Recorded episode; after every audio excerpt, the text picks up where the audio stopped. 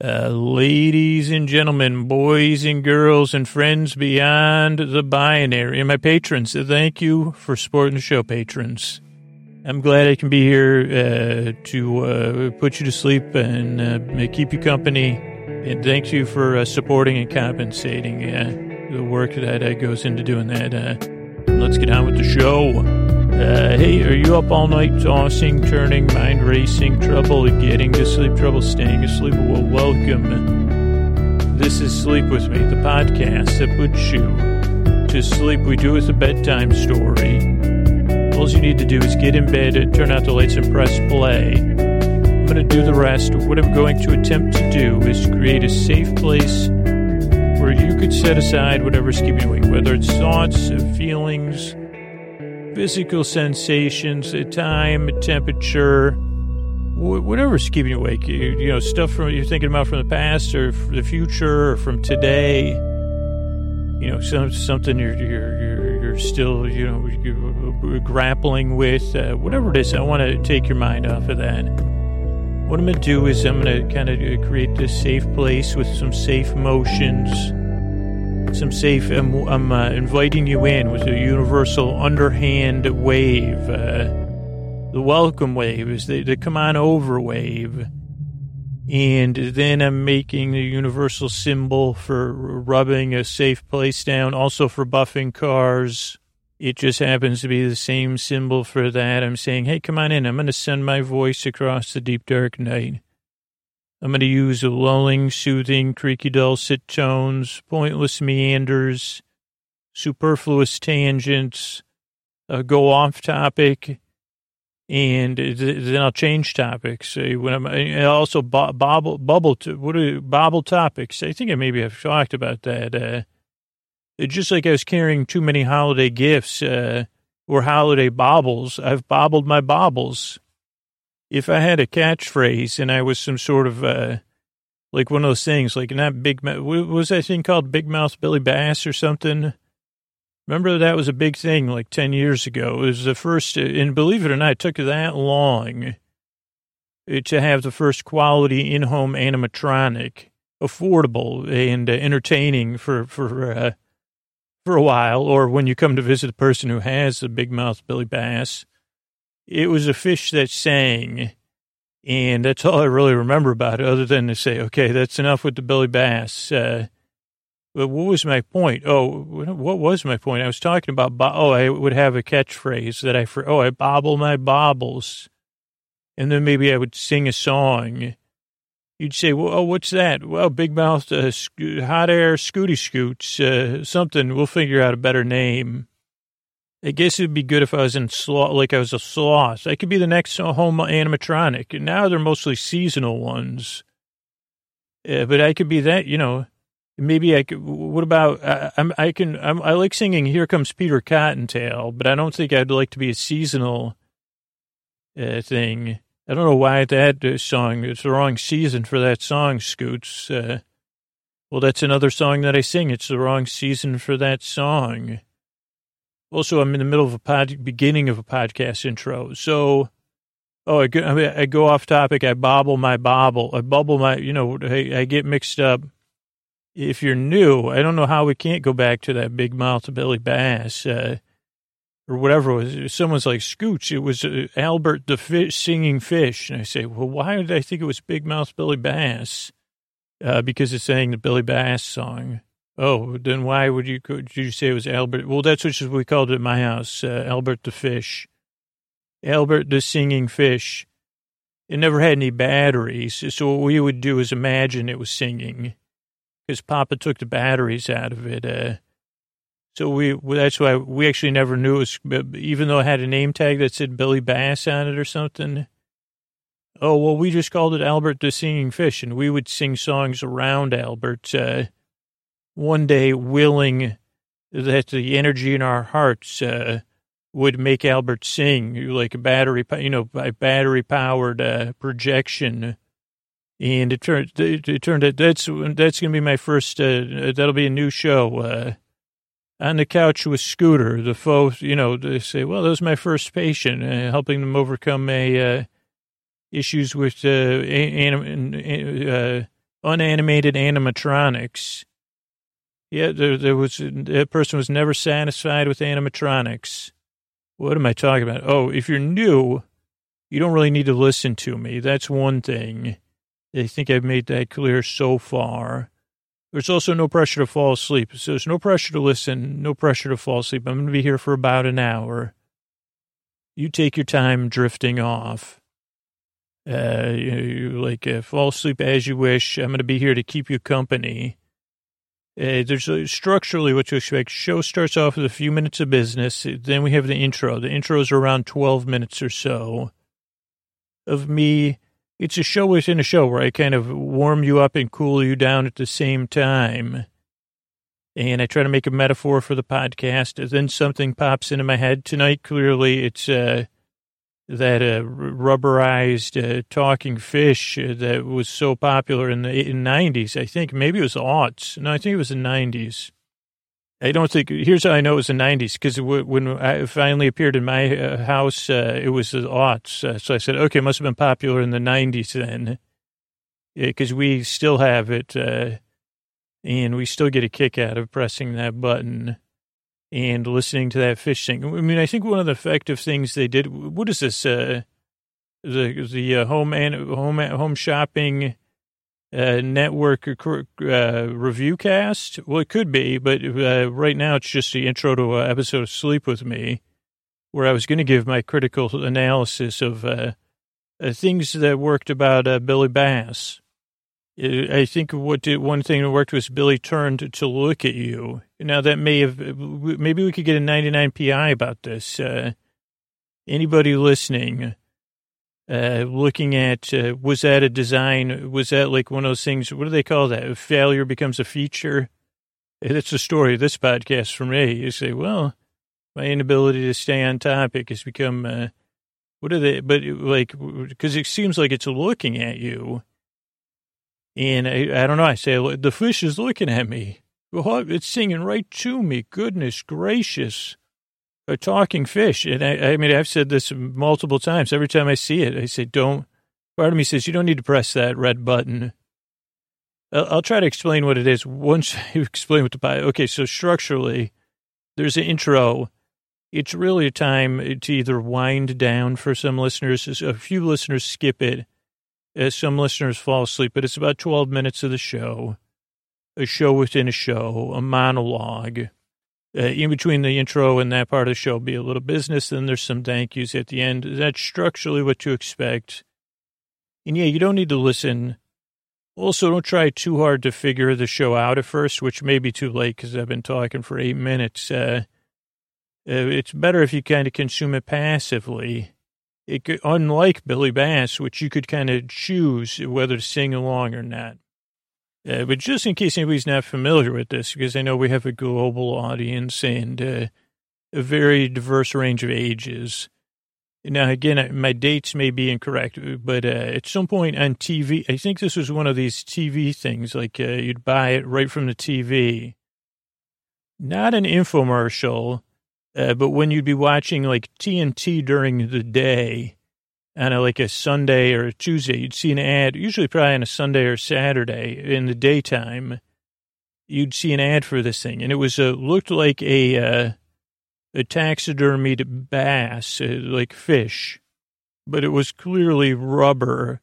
So it looked a little bit cartoony, and it was on a plaque, a fishing relative had caught it and was mounting it out of pride. And I'm pretty sure there was a fake thing, like that said Billy Bass, a little plaque, you'd say Uncle Freddie caught this fish, gave it a kiss but didn't meet his wish or something. It said Billy Bass.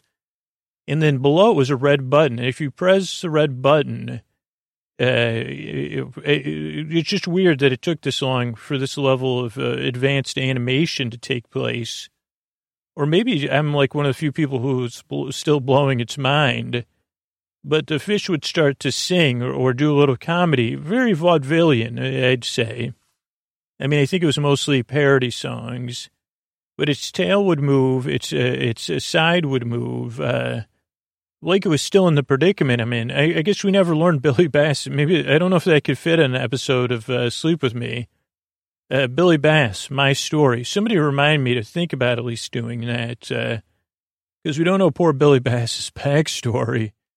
And I guess no one's ever wondered or cared, but or the predicament of the actual, well, this is getting a little too metaphysical, but that Billy would sing to you and mouth would move, and it was pretty in sync. It had a pretty good speaker even.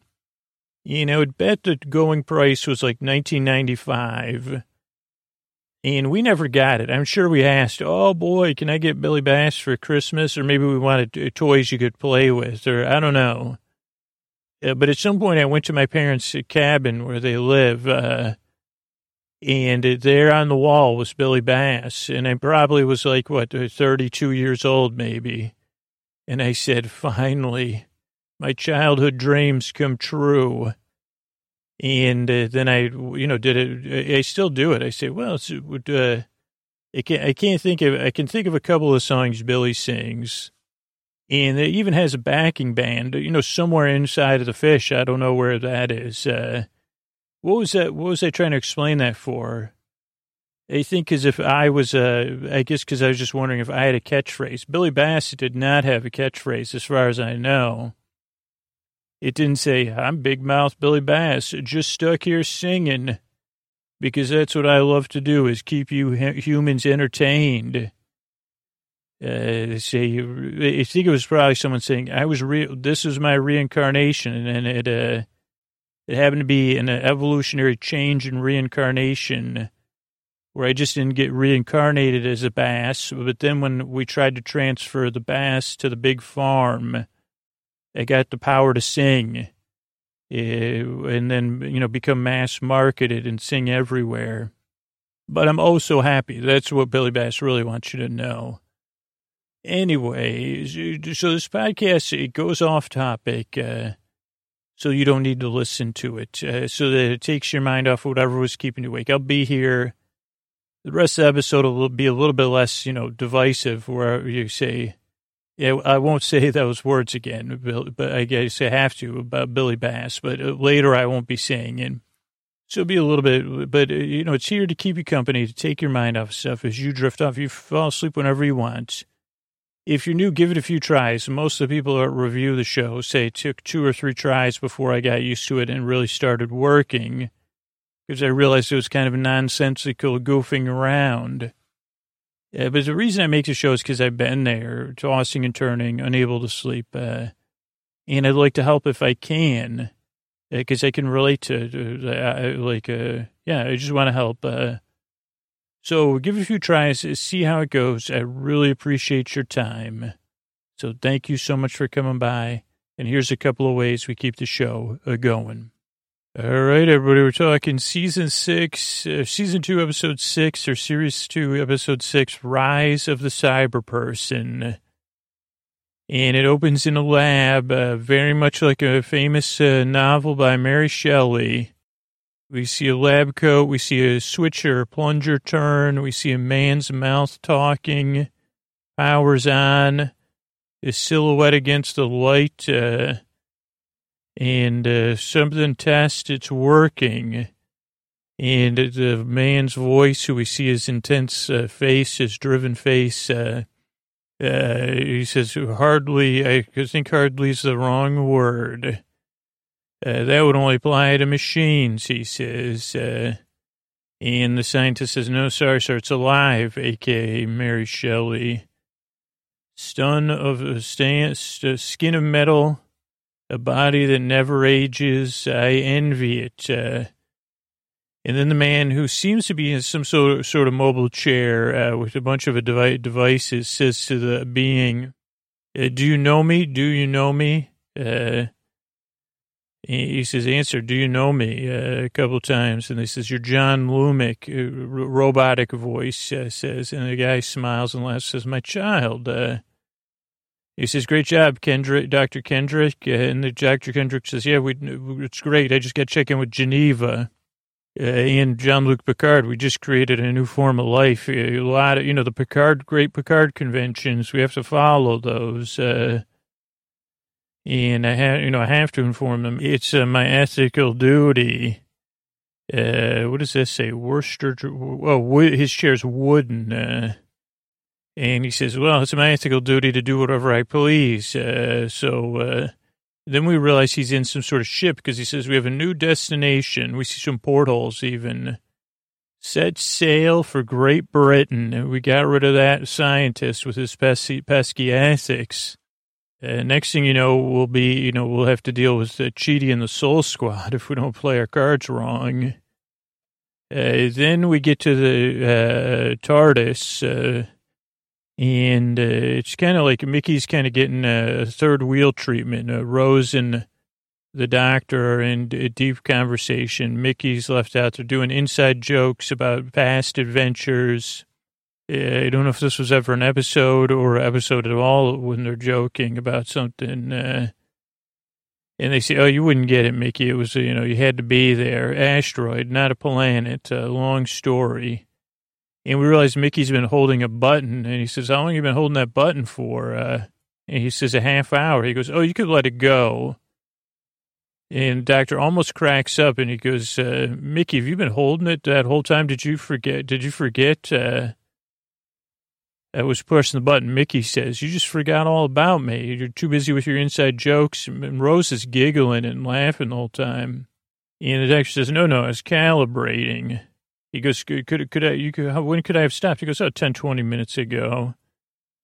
And then there's trouble with the time vortex with a capital T and a V that rhymes with vortex and Gore-Tex. And they say, we're going to make a quick landing, unplanned one, get ready. And even things are released from the ceilings, and then the doctor says, geez, the TARDIS, I think the TARDIS went to the big farm. He's not happy. And for a second or two, I actually believed it. Even on the second, I said, he says she's perished. There's things on strings, to assist in landing. And he says, then the TARDISes are extinct. And the doctor says, well, we've landed, out of the vortex, out of the void, into nothingness. We're in some sort of no place.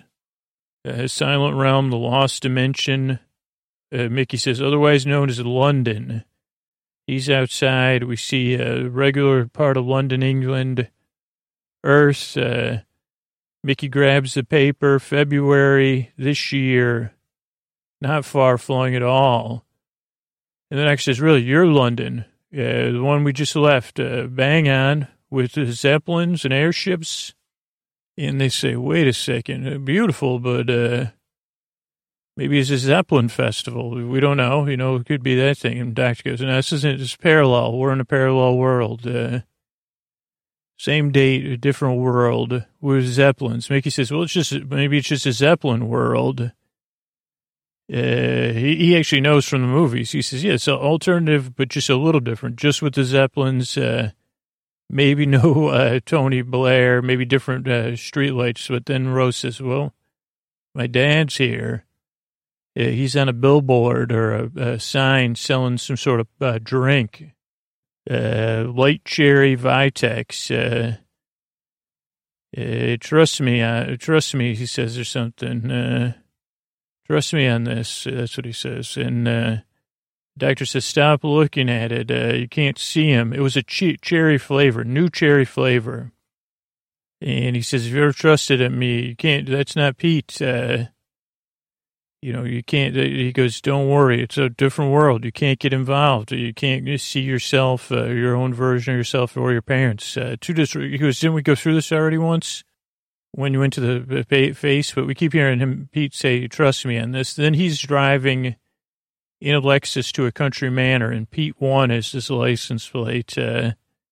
He's in a suit. He rolls up, flowers under his arms. We see Jackie, who's in a bad mood. She's turning 40, and she's not happy about it. I said, 40's the new 28, from what I've heard. There's something about Cuba Gooding Jr. I don't know if he's coming to her birthday party. And she's calling Rose. She's not happy that it's trust me on this, that her birthday, he said, well, it's your 39th birthday. Oh, no, it is. It says happy 40th, the thing. And I said, really? No offense, but I said, is Jack, you're really 40? And Pete, I said, man. And she said, it's my 50th, 10th to 39th birthday. I was born on the same day as Cuba Gooding Jr. That's it. And then she calls Rose a few times, and it turns out Rose in this universe is a dog. The stairs are decorated with willow branches for her birthday. And he tries to give flowers to Jackie, but she won't have them. She says, your secretary bought them. Lumic calls. He gave a new Bluetooth to Jackie. Lumic calls Robe the world below Kinrondi. I don't know what that means. We'll figure it out, though. There's Rose the dog. The world believes... here's a Lumic calling. Hey, those are handmade earpods, so tell Jack to be careful, of course. Are you coming to the party? No, we're taking over the world tonight, more or less. That's what he says. We're going to meet the president of London, or the president. Plans have advanced. President, we're going to be at the airship strip at 5. He goes, well, it's my wife's birthday. I promised. The guy goes, world domination just waits for no one. President of Great Britain, by the way, Scoots. He goes, this is going to be a famous day, Mr. Tyler. You get on it, Pete. Then he does earpod override, Lumic does, with voice commands. Subject Jacqueline Tyler. And he gets every secret info he needs as Jackie's putting on her makeup. We see how they the earpods work to kind of thing. He goes, I need everything for the party. So I guess this is a little foreshadowing of Lumic. Thank you. Picture link, Mr. Crane, extra staff. I don't know what that is. We'll get to it, though. TARDIS, then we go back to the TARDIS. We'll see. Jackie, still getting ready. Says, thank you, Mrs. Tyler. Then he calls, he's got FaceTime. This is years earlier. He calls Mr. Crane. He says, get me some more peeps. So we're moving. Action time, bruh. Extra staff. Then we're in the TARDIS. The doctor is mad at Mickey because Rose walked off. The doctor and Mickey, something, comedy, hurt feet. So somebody kicked something and they hurt their foot, or somebody hurt his foot. And then we see Rose sitting. There's some thinking music in Zeppelins. We see a free trial text for Cybus. Cybus shares are down because of something about Torchwood. These are different texts or advertisements or something through Rose's phone. Then we are Dr. and Mickey. Let's see. So here's Rose. She's looking at the Zeppelins, enjoying herself. Chilling. Then there's her free trial news of Cybus Industries, doubling in price. In other news, Torchwood Institute has a study claiming that we're not meant to be here. That's what the doctor says. This is the wrong universe, and the TARDIS gets its power from the right universe. So it's like putting diesel in a petrol engine. And Mickey goes, it's on the comics, it was easier. And the doctor goes, this is the real world, dude. It used to be easy when the Time Lords were, watching everything. You could pop in and out, but that all went away when, now I'm the only Time Lord.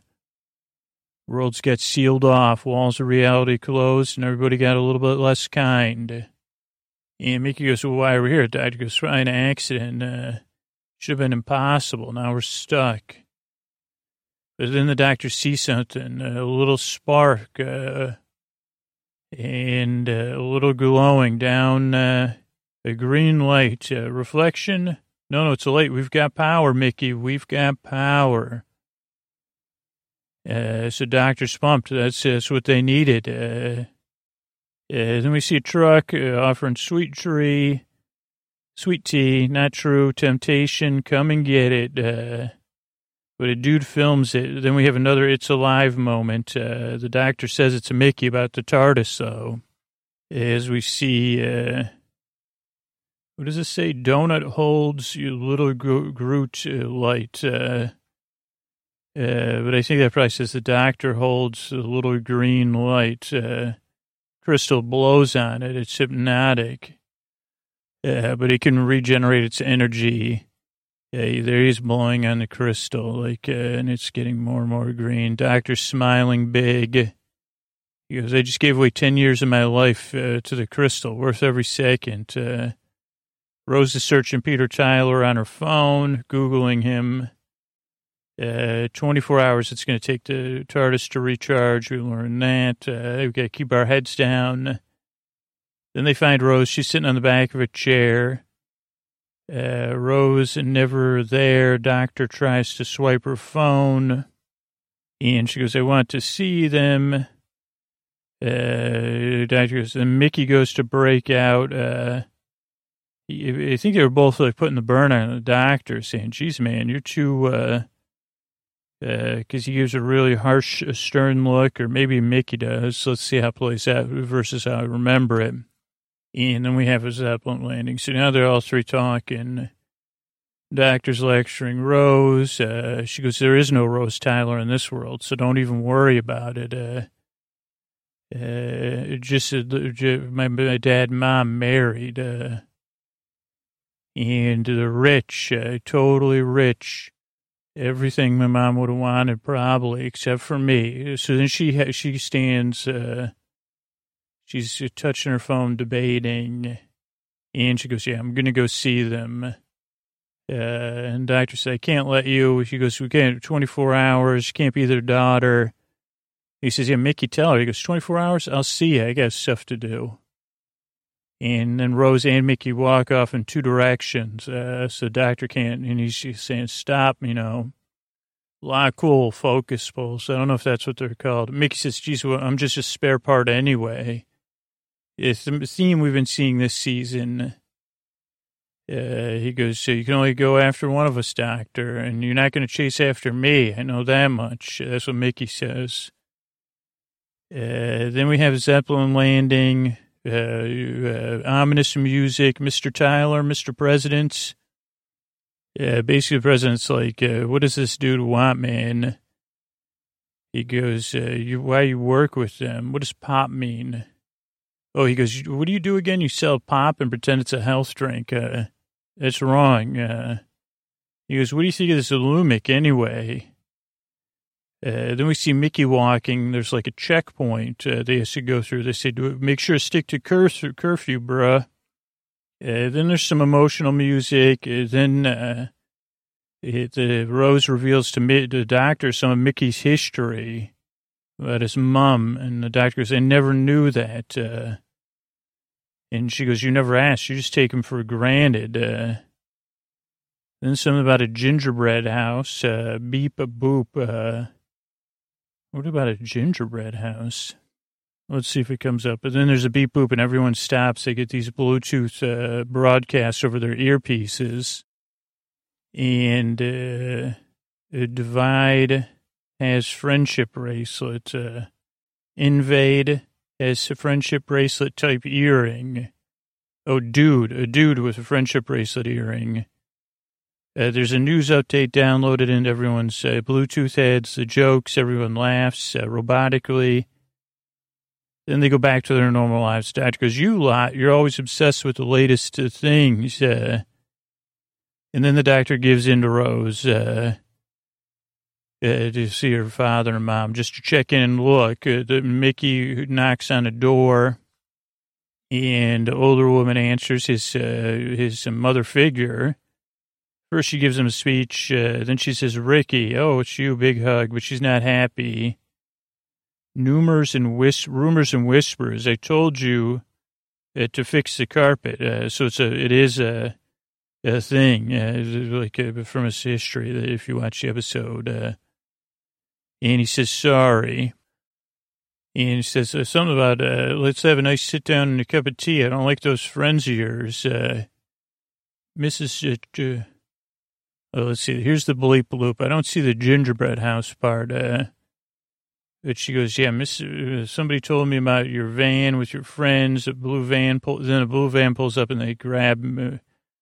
And they say, Mickey, get in the car, or Ricky. It's a Sprinter van. It has a portable dash fan. I noticed that. There's a guy with the friendship bracelet earring. Yeah, it's all downloading Rose's phone as well. Pete Tyler. Waterton Street, SC15. That's where Mickey's headed. A lot of buildings for sale there. Ricky, Mickey. Even his grandmother has a Bluetooth, or his mother figure. Okay, here's the van pulls up. They say, hop in, Ricky. Let's roll. We've been looking for you everywhere. So he's important, and clearly, in this parallel world. But his grandmother who does this says, and they said, what are you doing talking to your family? You said, no, don't do that, Ricky. You told us. He goes, yeah, of course you did. And then this guy, he's kind of from a boy band. He says, they got the tape, man. What does it say? Cybus sustaining the brain. Ultrine update. Boardroom has lots of meters in it. Still go to the parody, though. So that's, we'll see. This is, I think this is the next scene. With it's in a boardroom, president of Great Britain. And Ultrine, oh, here it is. Lumic's making a presentation. We've perfected a way, Cybus Industries, to sustain the brain. Keep sustaining the brain. Just like Cypress Hill sang 30 years ago. And extend existence beyond the big farm. Ultimate upgrade. And a great step into cyberspace. Then we're in the boardroom. It's a mix of kind of not steampunk, silverpunk or something, some old school. The president says, no way, bruh. He goes, I can't give you permission, and no one will. He goes, in fact, I got an ethical paper ready to go. Signed off by world president of ethics, Anagonye. And Lumic says, I don't got much time left. And the president goes, none of us do, man. Get with reality. And this guy goes, I've helped the whole planet, Lumic. Where's my stuff?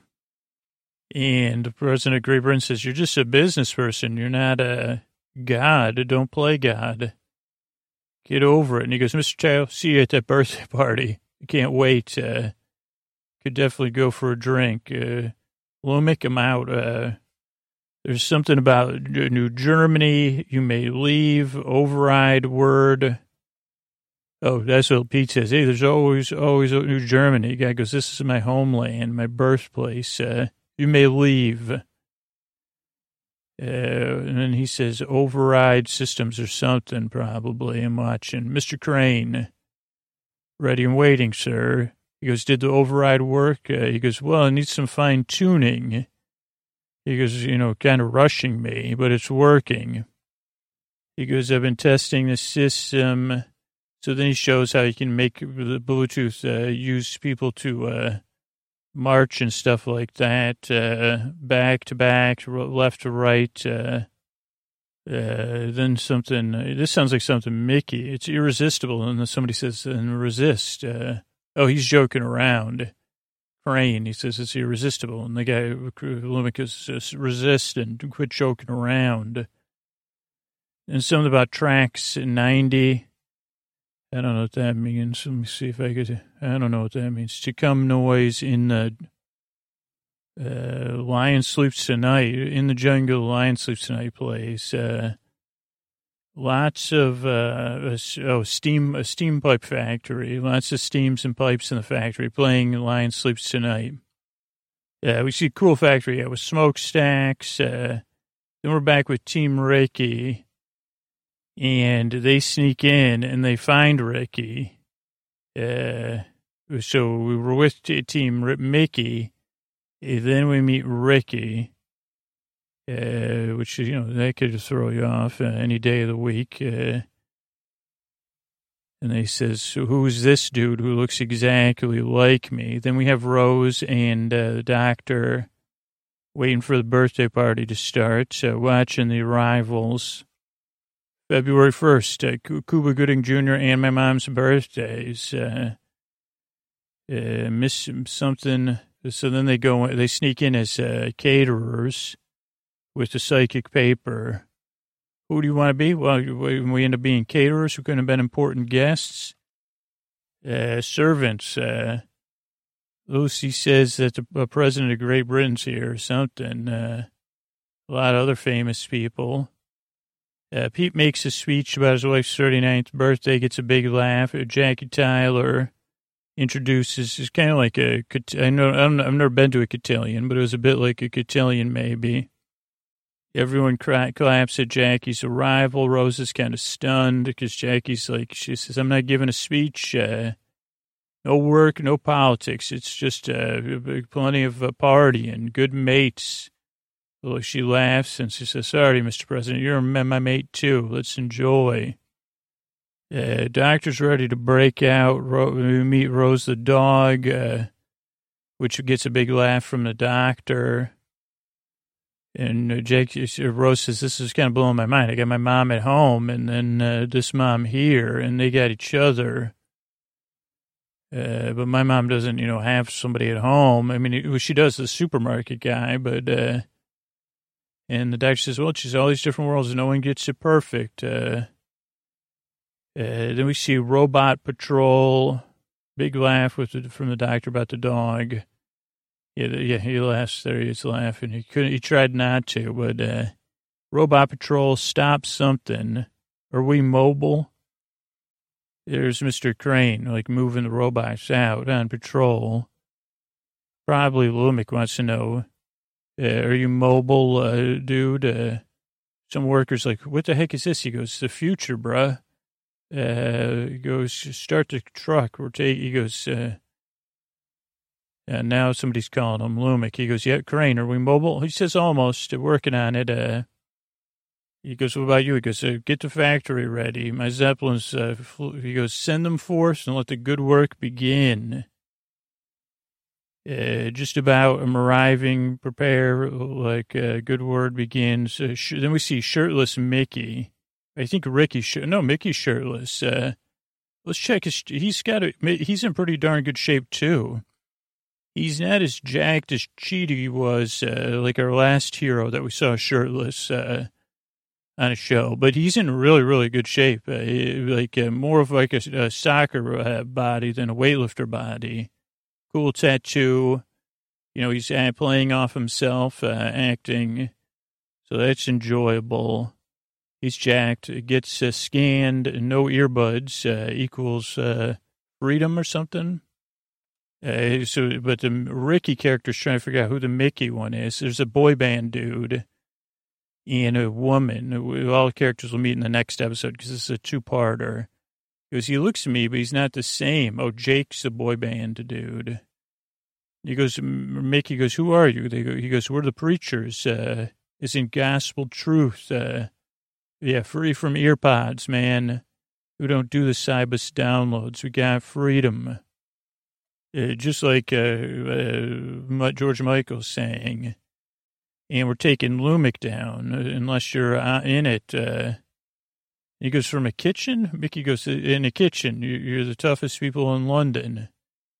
Ricky's trying to be tough. And then they go, we got a message from Gemini.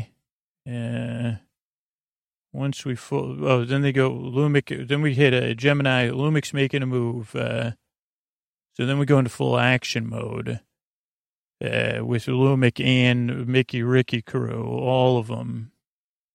Locked and loaded, I hear someone said. Action van. Oh, yeah, here we go in the action van. Of course, Mickey's like, what am I getting myself into here?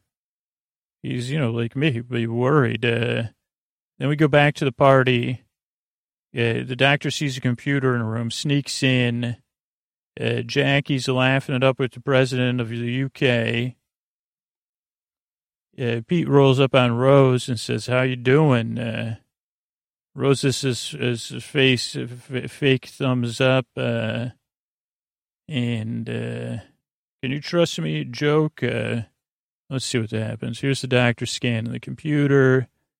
There's Rose cracking up with, Rose is holding, barely keeping him level. Pint of cider in the George. Champagne, sir, Rose says to Pete. And he's pretty charming. Rose is like, a big night. He goes for Jackie. He goes, at least she's happy. And they say, yeah, she should have a good party. Oh, yeah. You can trust me on this. Oh, that's the fake thumbs up. Rose says, yeah. Pete laughs. And Rose says, well, how long you two been married? Pete says, 20 years. And she goes, no children, huh? And Pete says, yeah, we couldn't get around to it. You know, Jackie wasn't totally, he goes, yeah, complicated, right? Rose goes, well, you never know. She's 40. And he goes, nope, 39.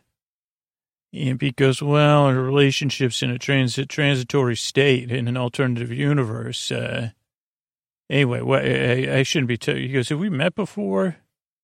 And Rose kind of just stares at him. And then he goes, I don't know. And then he goes, okay, I got to get out of here. He looks just sort of right. That's what he says. And then he says, Stevie, how's Torchwood? What's up? So we do these little Torchwood references, making a move, Rose, haven't met, you seem just sort of right. Elevator music, then Vitex Millhouse Stakeout. There's a stakeout, shut it duplicate. That's what Ricky says to Mickey. We got to make a move. And then we see a bunch of metal men on the march, right out of a van. The cyber folks. They're cyber people, not cybermen, as the episode says, because they are. But they march. The doctor's hacking a computer. Rose creeps up on Miss Tyler outside having a smoke. Or she's cold, I couldn't tell. Cold air. Oh, last cup of tea. She goes, can I get you anything? She goes, 20 years. After first they share a moment about tea and having tea at night. Two sugars. Jackie's actually being nice. She's vulnerable. But then Rose kind of gets too close. And she goes, I don't know you. Jack the Lad. He's a Jack the Lad. I didn't look that up what that meant. Nice bloke. Worth a second chance, don't you think? And that's when Jackie says, you're nothing but staff. You're not getting paid for tonight. Who do you think you are? And Rose goes, just a serving girl. Then we see spotlights of the marching metal. Cybus, cyberspace, Rose stares, the doctor looks to the window. He goes, it's happening again. The actor says, again. Cybermen crash the party, cyber beings, really. And Lumic says, I forbade this? Oh, no, maybe that's what the president said. To Lumic, I forbade this, yo. People without humanity, no emotions. And someone says, good night, sir. I think this was on the phone with Lumic. It says, good night, Mr. President. Do they have one tear? They kind of, Cybermen look like they have one tear in the corner of their eyes, though. And then it said, what in the HELL? I said, where in the hell is Harry Jones? That's what I put. And then there's a cyber takeover. Rain, room with Peter, Jackie in the basement. They run with Peter and Jackie, the doctor. Here's the president's about to make his speech. Let's see what he says here. Lumic, Roommate goes, yeah, crash the party. How about that? Hardy har har. He goes, yeah, forbade this. He goes, these are my children, my family. And Rose goes, these are robots. And the doctor goes, worse. People without humanity. That's what he says, what I said earlier. Maybe they do. It does look like they have a tear on the side of their eyes, though, but on the wrong side, not on their tear ducts. Heart of steel, motions removed, so they don't have to worry about that. President demands, who are these people? He says, Lumic says, I elevated them, life eternal. And now I leave them in your hands. Good night, Mr. President. And then that's a robotic takeover. Upgrades. Everybody gets an upgrade. You get an upgrade. You get an upgrade. Yeah, so then Rose and the doctor run. Jackie's in the basement trying to hide out. Robots can't run. They can only walk fast. Then we see Ricky or Mickey. Rose gives one of them a big embrace. And then the doctor says, we surrender. Because first the president tries to stand up for them, and they say, well, no, you're getting upgraded. You're not compatible or something. And now everybody's on the run. Everybody's getting upgraded to cyber people. Jackie's hiding. Everybody's caught. Mickey and Ricky and the boy band, they try to stop the bots. Rose hugs him, but even though he doesn't know her, he goes, who in the heck are you? And then Mickey comes. He goes, that's not me. That's like the other one. And the doctor goes, two Mickeys. And the dude goes, it's Ricky. Then more bots. They're totally surrounded. They say, we're going to have a standoff. Doctor says, no, cut it out. Have you seen it? Don't you know what the Daleks are? He goes, we surrender. Hands up, everybody. We surrender. But they say, no, we're going to, you're not compatible. Delete your rogue elements. And the doctor goes, we're surrendering, though. And that's how the episode ends on a, and inferior delete. He goes, maximum deletion, delete. And that's how the episode comes to a conclusion. Now let's run through a couple of things that came up. Cyber, the term C-Y-B-E-R on Wikipedia. Let's see what that entry says. It can be from cybernetic, from the Greek for skilled in steering or governing. May also refer to cybernetics, which if you played StarCraft, I think there was a cybernetics building. A cybernetic organism or cyborg, cyberspace, which is a global technology agreement. Cybernetics is a transdisciplinary study of control and communications. Let's see. So that's just a little bit about the whatever that thing is. What about Geneva Conventions? So I just looked that up. It's 4 treaties with 3 additional protocols about humanitarian treatment. The singular term Geneva Convention refers to agreements in 1949 after WW2, which updated terms of 2 1929 treaties and updated 2 new and added 2 new conventions. It defines some basic rights. Protections for people, civilians, and, ratified in 49, 196 countries. Let's see, what the history was. The Swiss businessperson Henri Dunant was visiting some people after something happened and said he published a book in 1862, A Memory of Solferino, and it actually inspired him to create a humanitarian aid agency and a treaty of neutrality. And it sounds like a powerful thing. This is just a Wikipedia history, but it led to the establishment of the Red Cross in Geneva, And then the 1864 Geneva Convention, first codified international treaty that covered these kind of humanitarian type of things. On August 22nd, 1864, Swiss government invited governments of all European countries, as well as U.S., Brazil, and Mexico, to attend the conference. So it's just a little brief thing about that. And then what about Geneva in general? I've never been there. Would love to. Check it out. Let's see, second most populous city in Switzerland after Zurich. It's the most populous city in the French-speaking part of Switzerland. It's situated where the Rhone leaves Lake Geneva.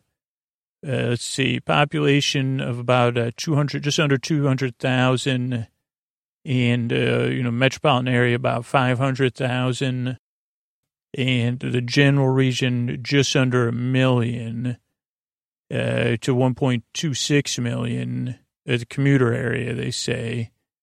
Global city, financial center, center of diplomacy, headquarters of the UN and the Red Cross, highest number of international organizations in the world. 2017, it was ranked as the 15th most important financial center. Let's see. It was mentioned in Latin texts by Caesar. Let's see what else. That's just a little bit about it. Let's see, topography. What is the normal temperature? Mount Blanc is there, which tops out at 1,230 feet, 375 meters. Lowest elevation is the river, 370 meters. So it's definitely above sea level, 1,214 feet, 370 meters above sea level. Let's see. It's got surrounded.